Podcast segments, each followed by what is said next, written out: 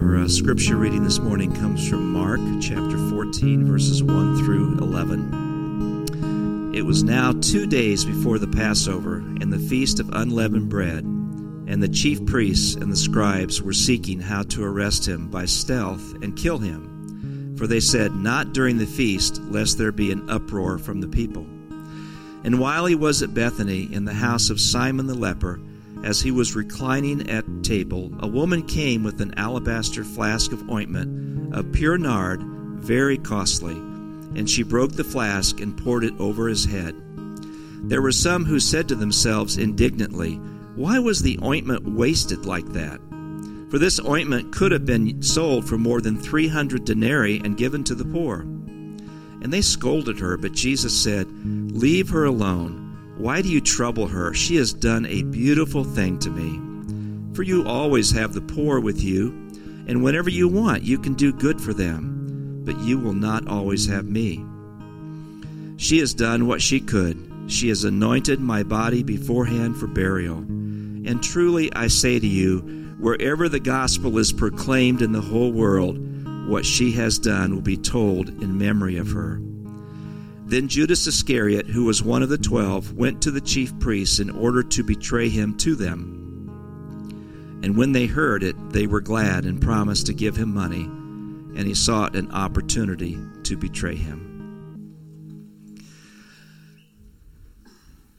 Well, good morning, and uh, I want to thank you for the opportunity to share God's word with you this morning. As a matter of fact, opportunity is going to be our focus this morning. And in Mark chapter 14, verses 1 through 11, we're going to see three things that involve opportunity. First of all, we'll see the religious leaders seeking an opportunity to arrest and to kill Jesus. We're going to see Mary seeking an opportunity to show Jesus just how much she loved him. And we're going to see Judas seeking an opportunity to betray him and make some money. Now, when you think about it, when God chose to create us and to give us life, He also chose to give us opportunities. So the question becomes what opportunities are we going to seek? Are we going to seek opportunities that give us glory, or are we going to seek opportunities that give God glory? So let me start off and get us thinking about this whole concept of opportunity by just reading a few quotes about opportunity from a variety of people. Winston Churchill said, A pessimist sees the difficulty in every opportunity. An optimist sees the opportunity in every difficulty. Jack Hyles said, Tribulation gives you the opportunity to test a truth you've always believed. In other words, like God is good. Do I believe that? Well, in a tribulation, I have the opportunity to test that and to see that God is still good even in the tribulation. Warren Wiersbe said opposition is not only evidence that God is blessing, but it's also an opportunity for us to grow. Every temptation is an opportunity to do good. So in, instead of choosing to give in to that temptation, to overcome it and to do good. That was Rick Warren. Peter Marshall said this May we think of freedom not as the right to do as we please, but as the opportunity to do what is right. May we think of freedom not as the right to do as we please, but freedom is the opportunity to do what is right. And then A.B. Simpson said this Behold, or beloved, have you ever thought that someday you will not have anything to try you or anyone to vex or bother you again? There will be no opportunity in heaven to learn or to show the spirit of patience, tolerance, forbearance, and long suffering.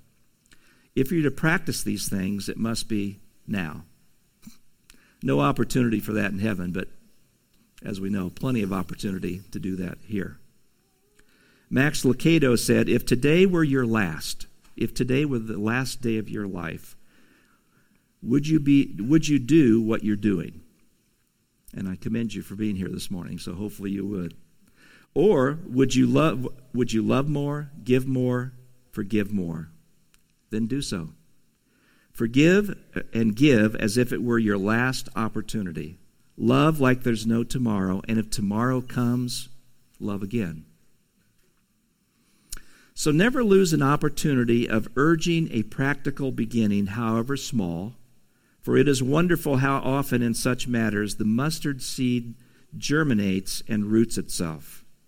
And that was from Florence Nightingale, the founder of modern nursing. Never lose that opportunity of starting something small that has a practical use that God will be glorified. Good morning, sister. Good to see you. Uh, E.M. Bounds, a mighty man of prayer, said this The people who have done the most for God in this world have been early on their knees. Early on their knees. He who fritters away the early morning and its opportunity and freshness in other pursuits than seeking God will make poor headway seeking Him the rest of the day. If God is not first in our thoughts and efforts in the morning, He will be in last place the remainder of the day. Here lies the tremendous mystery. This is Elisabeth Elliot. Here lies the tremendous mystery that God should be all powerful, yet refuse to coerce. He summons us to cooperation. We are honored in being given the opportunity to participate in His good deeds. You see, it's not our good deeds. He invites us to participate in His good deeds. Remember how he asked for help in performing his miracles. At the wedding at Cana, he said, Fill the water pots. I'll do something special. He said to the man with the withered hand, Stretch out your hand. And a miracle took place. And then he said to the disciples and those that were there with the 5,000, Distribute the loaves. God gives us opportunities even to be a part of His miracles. And then lastly, G.V. Wigram said, The question of speaking to souls, in other words, evangelism, sharing our faith, is a question of personal love for the Lord Jesus Christ. Do not say that you have no gift for it. Do you love Christ? If so, you will never lose an opportunity of speaking a word for Him. So, again, as I said before, the question becomes what opportunities are we going to seek? Will we seek opportunities to glorify us, or will we seek opportunities to glorify God? Let's pray. Father, thank you for the opportunity this morning to hear from you. The opportunity to invite the Holy Spirit to come and to open our spiritual eyes, to peek inside our heart to be that living and active word, to, to do the surgery that you need to do to pull those things out of us that are of the world and of the flesh and of the enemy. Lord, thank you for the opportunity to sit in your presence and to experience your power. Lord, thank you for the opportunity to know that as we are in Christ, that we are safe and secure for all eternity in Him. That He is our inheritance and we are His. That He abides in us and we abide in Him. Lord, Lord, what a great opportunity we have this morning to fellowship with one another, to encourage one another to love and good deeds.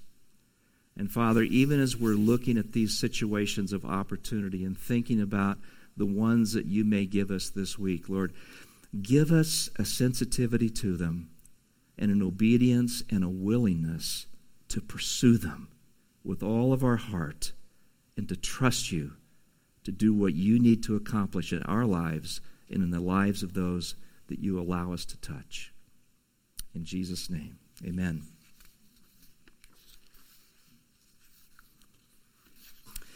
All right, if you will, open up to Mark chapter 14 if you're not already there.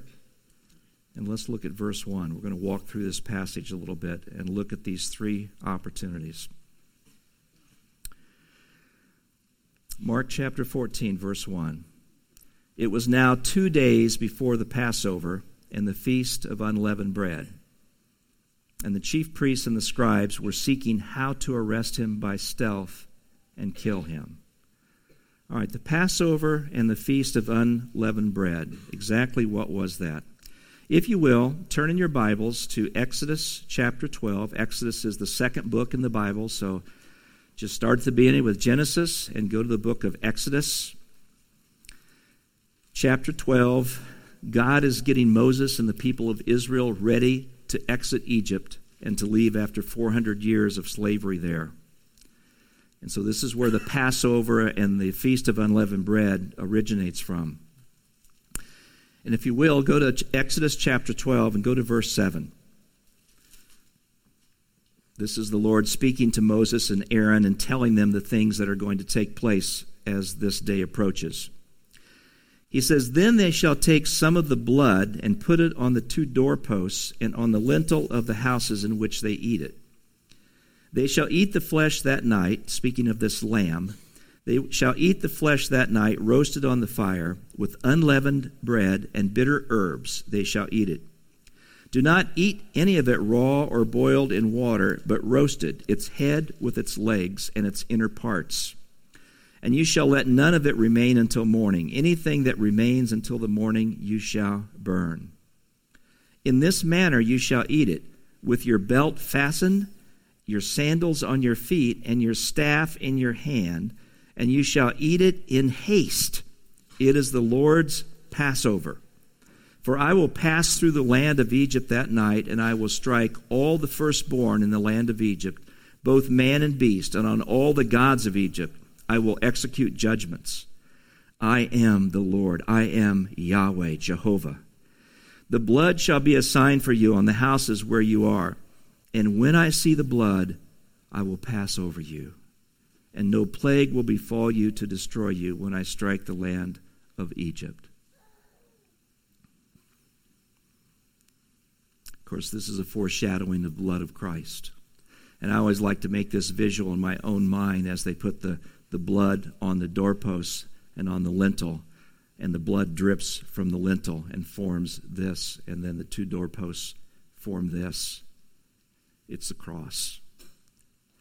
So Christ is our Passover lamb, our eternal and forever uh, sacrifice that allows the Lord to pass over our sins and to, for us to be forgiven and cleansed and to have new life in Him. And this is just a, a foreshadowing of that. And that's what the Jews were celebrating, and it was two days before that.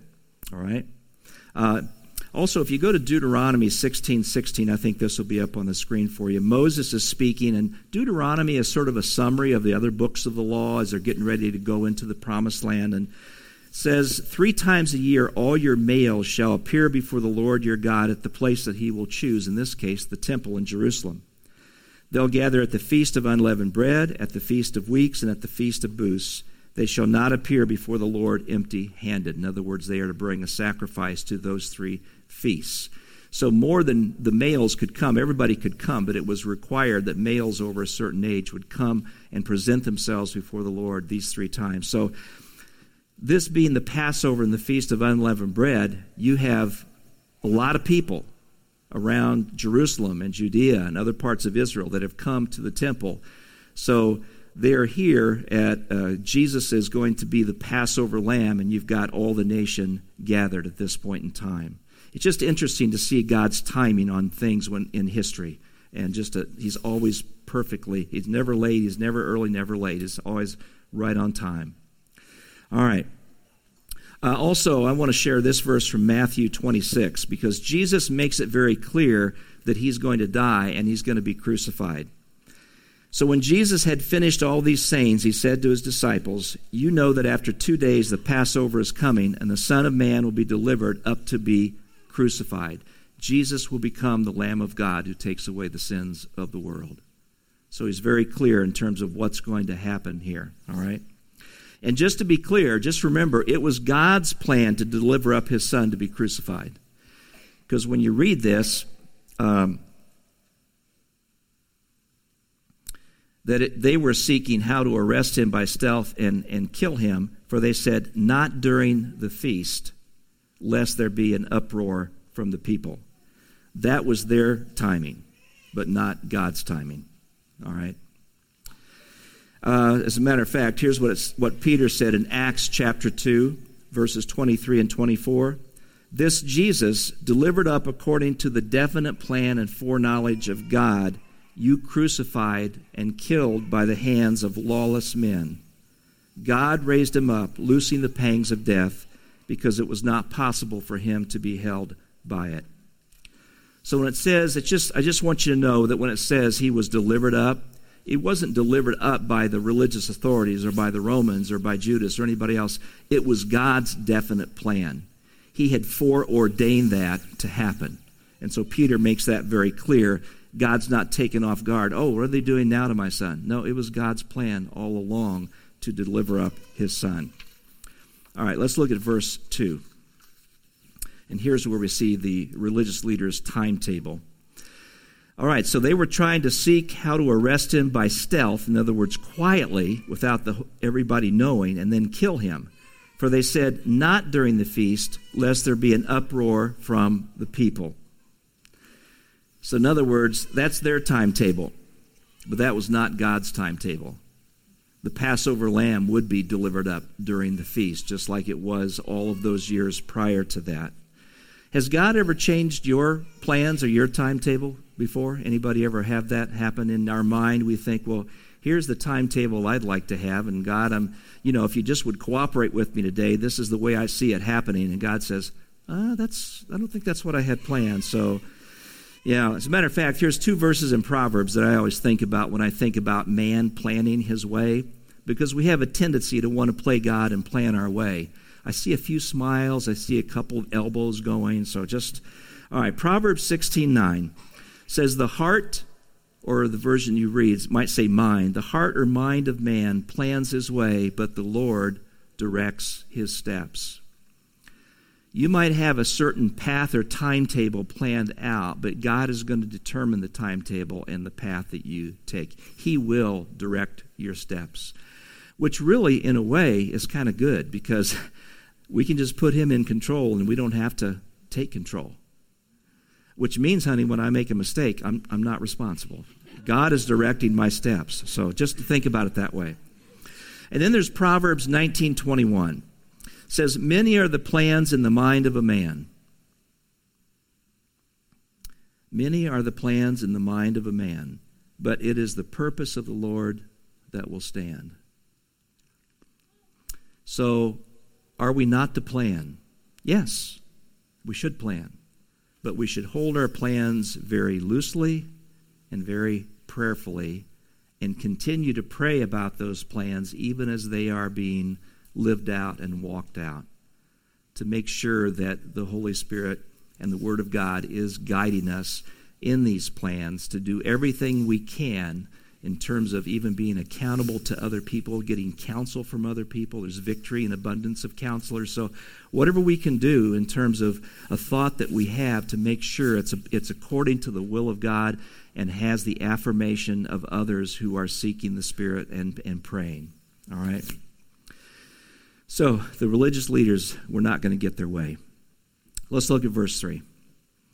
And while he was at Bethany, in the house of Simon the leper, as he was reclining at table, a woman came with an alabaster flask of ointment of pure nard, very costly, and she broke the flask and poured it over Jesus' head. Bethany, Bethany. When you think of the town of Bethany, east of Jerusalem, who do you remember that lived in Bethany? Mary and Martha and Lazarus. Yeah, they lived in Bethany. And the Mary we're talking about here is Mary, the sister of Martha and Lazarus, and you can check that out in John chapter 12 gives us that information. So this was Mary, the sister of Martha and Lazarus. Now the question is, why would Mary do such a costly thing?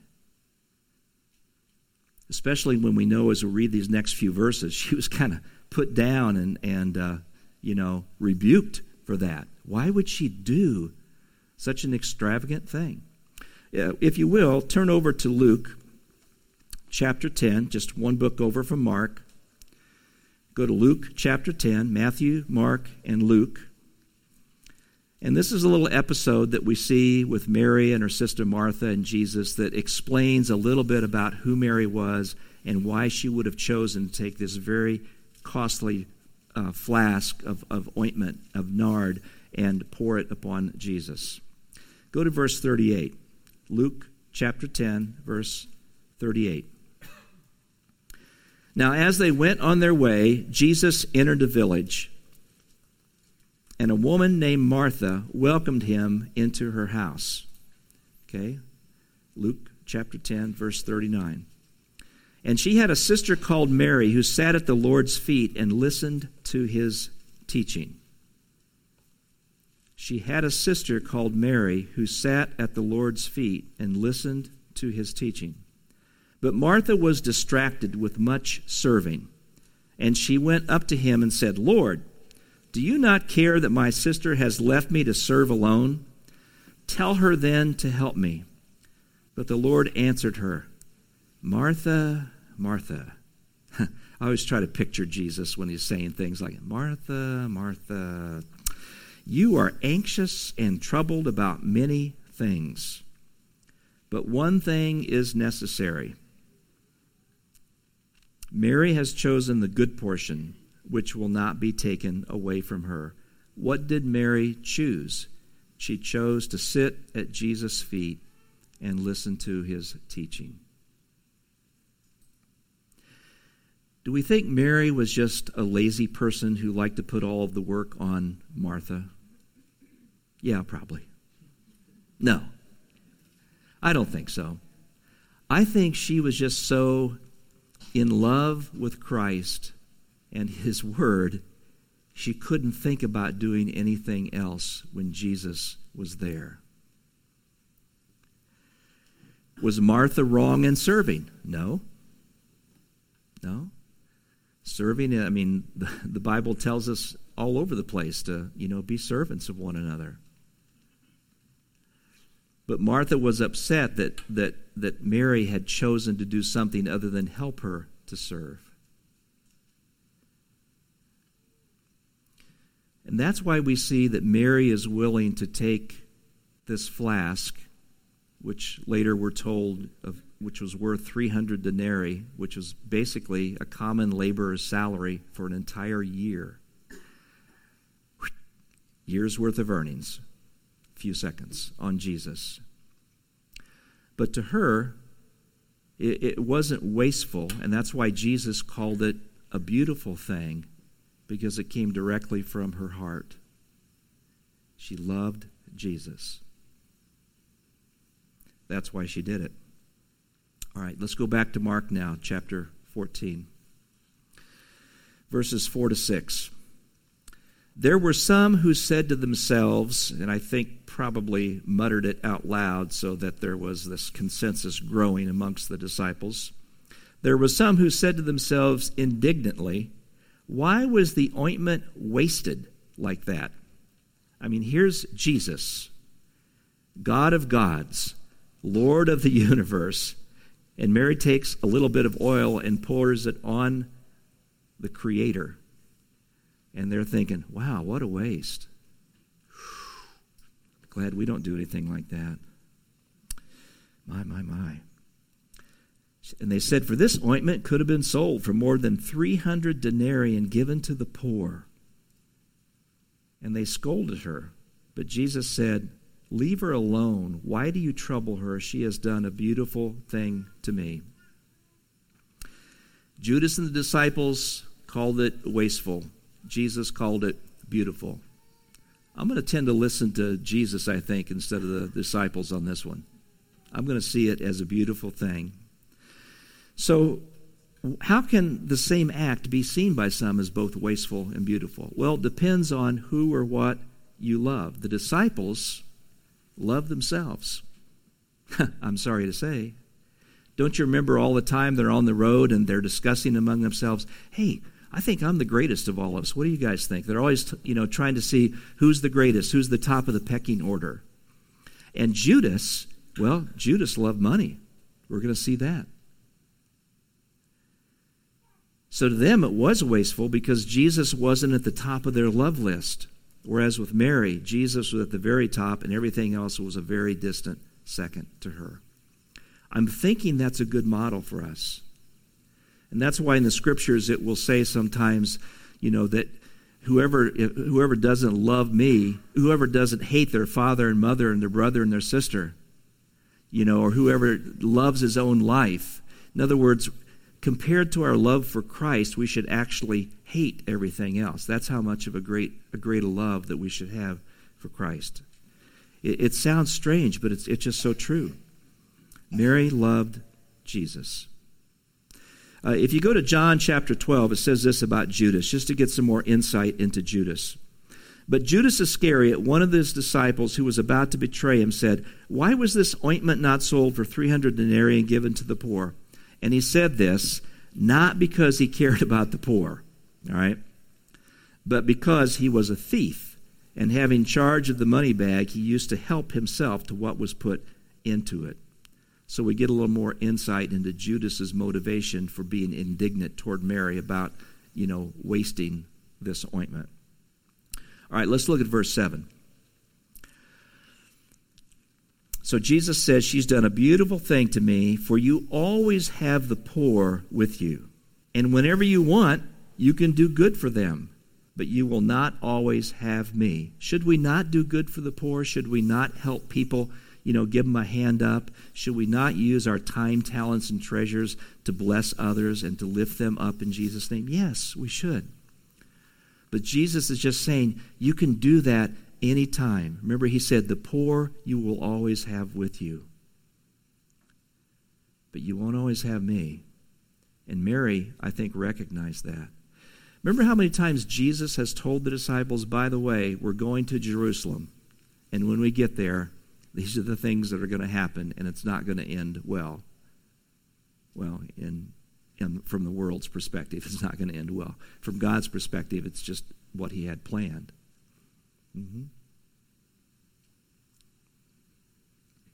So, the first point I'd like to make on this verse is that we should do good to others whenever we have the opportunity. When God gives you an opportunity to bless a person, take it. Do it. Galatians 6, 9, and 10 says, Let us not grow weary of doing good. I mean, sometimes our bodies get tired. We just have to rest. But we're, not, we're to rest so that we don't get weary of doing good. For in due season we will reap if we do not give up.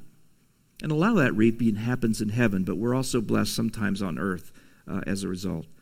So then, as we have opportunity, let us do good to everyone, including the poor and especially to those who are of the household of faith, and in Mary's case, to the head of the household, Jesus.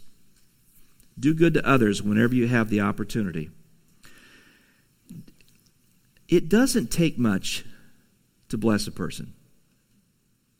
It might just be a smile. Uh, it might be a handshake. It might be a thank you.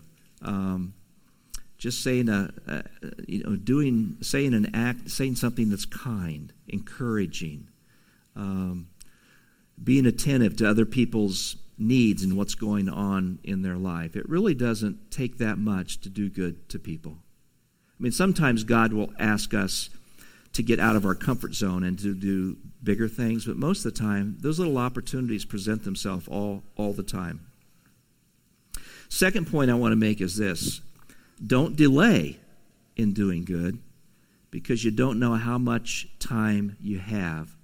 And remember, time passes quickly.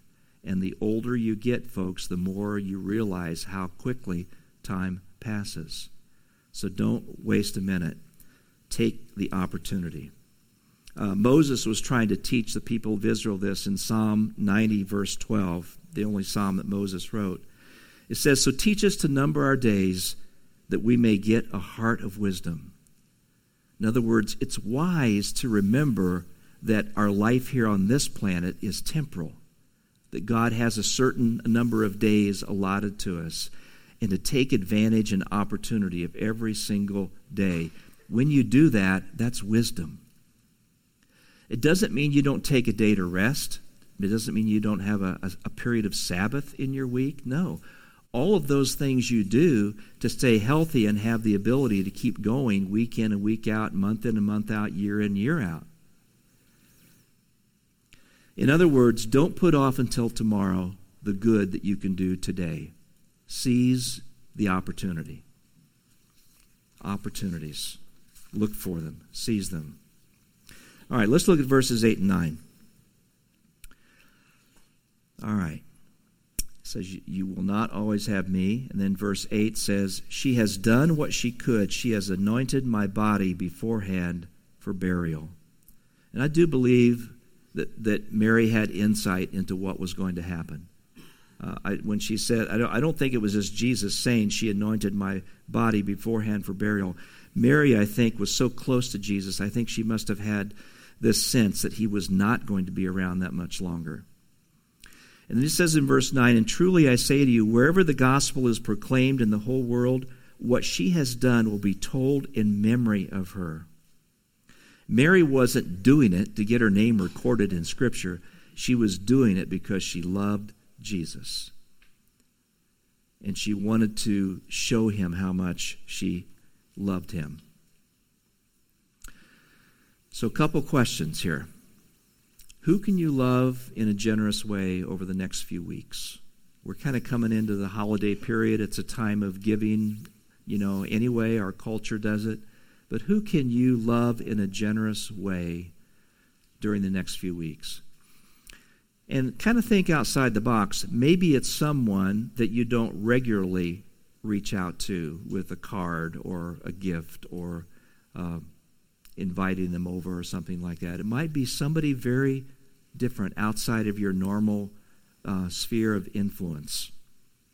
And then, second question what extravagant act of love will you be remembered for when you die? Again, we don't do things to have something nice put on our, our marker, our gravestone. That's not why we do it. But God is in us, Christ in you, the hope of glory. God wants to use us to accomplish His great things, His good deeds, His good works, His miracles. He wants to use you. He created us for opportunity and opportunities to glorify Him. What extravagant act of love will you be remembered for? If you were to think of your life from this point backward, what is the most extravagant act of love you ever did? Just think about that and be, be in prayer about this and see if, ask the Lord, Lord, show me if there's something that you want me to do that would imitate Mary and show my great love for you. And then these last two verses, verse 10 and 11, we get to Judas and his opportunity. Then Judas Iscariot, who was one of the twelve, went to the chief priests in order to betray him to them. And when they heard it, they were glad and promised to give him money. And he sought an opportunity to betray him. Why did Judas seek an opportunity to betray Jesus? Jesus chose him. Jesus loved Judas, washed his feet. But why did Jesus seek an opportunity to betray him? Short answer is I don't know. But here's, here's a few thoughts. John 11 57 says, Now the chief priests and the Pharisees had given orders that if anyone knew where he, Jesus, was, he should let them know, so that they might arrest him. Perhaps Judas thought that this would force Jesus to declare himself king and establish his kingdom. He may have just been tired of this long, drawn out thing before Jesus finally just makes it fully known who he is and sets up the kingdom. Perhaps he was trying to help usher this in. Again, you know, his mind, his plans, his timetable. Um, Matthew 26, 14 to 16 then says, One of the twelve, whose name was Judas Iscariot, went to the chief priest and says, What will you give me if I deliver him over to you? So Judas is approaching them and just says, What will you give me? And they paid him 30 pieces of silver. And from that moment, he sought an opportunity to betray him. Again, Judas did love money. And then perhaps Judas saw that Judas saw that his dream of climbing to the top through the, his association with Jesus wasn't going to happen. So he saw, a way, saw a way to at least make some money before it all came crashing down. Maybe that's what he was thinking. We also know from Luke 22 that Satan did enter Judas's heart into his life and had influence over him. And we also know that Judas' decision to betray Jesus fulfilled Scripture. Sometimes we don't quite understand these things, but uh, here in John 17, in Jesus' high priestly prayer, he prays, he says, While I was with them, the disciples, I kept them in your name, which you have given me. I have guarded them, and not one of them has been lost, except the son of destruction, that the scripture might be fulfilled. There was Old Testament scripture, if you kind of piece it all together, look to this moment where Jesus was going to be betrayed by a friend. And then Peter said in Acts 1:16, "Brothers, the scripture had to be fulfilled, which the Holy Spirit spoke beforehand by the mouth of David concerning Judas, who became a guide to those who arrested Jesus." So, I know it's unbelievable, but I'm to my conclusion. Shocking. Here's the conclusion. The religious, religious leaders sought an opportunity to arrest and kill Jesus. They were seeking power. Judas sought an opportunity to betray Jesus and make a buck. He sought money, worldly influence, and, and power as well. Mary sought an opportunity to show her extravagant love to Jesus. What was she seeking? Jesus. So the question becomes what opportunities are we going to seek? Will we seek opportunities that bring us glory or opportunities that bring God glory? You're going to get a lot of opportunities this week. You have to decide right now in your heart which way is it going to go? Which opportunities will I seek? Will I lean into? Will I embrace? Will I accept as coming from God? And if there's sacrifice involved to pursue that opportunity, will I have the will and the strength and wisdom and the power of the Holy Spirit to do it? All right? Pray with me.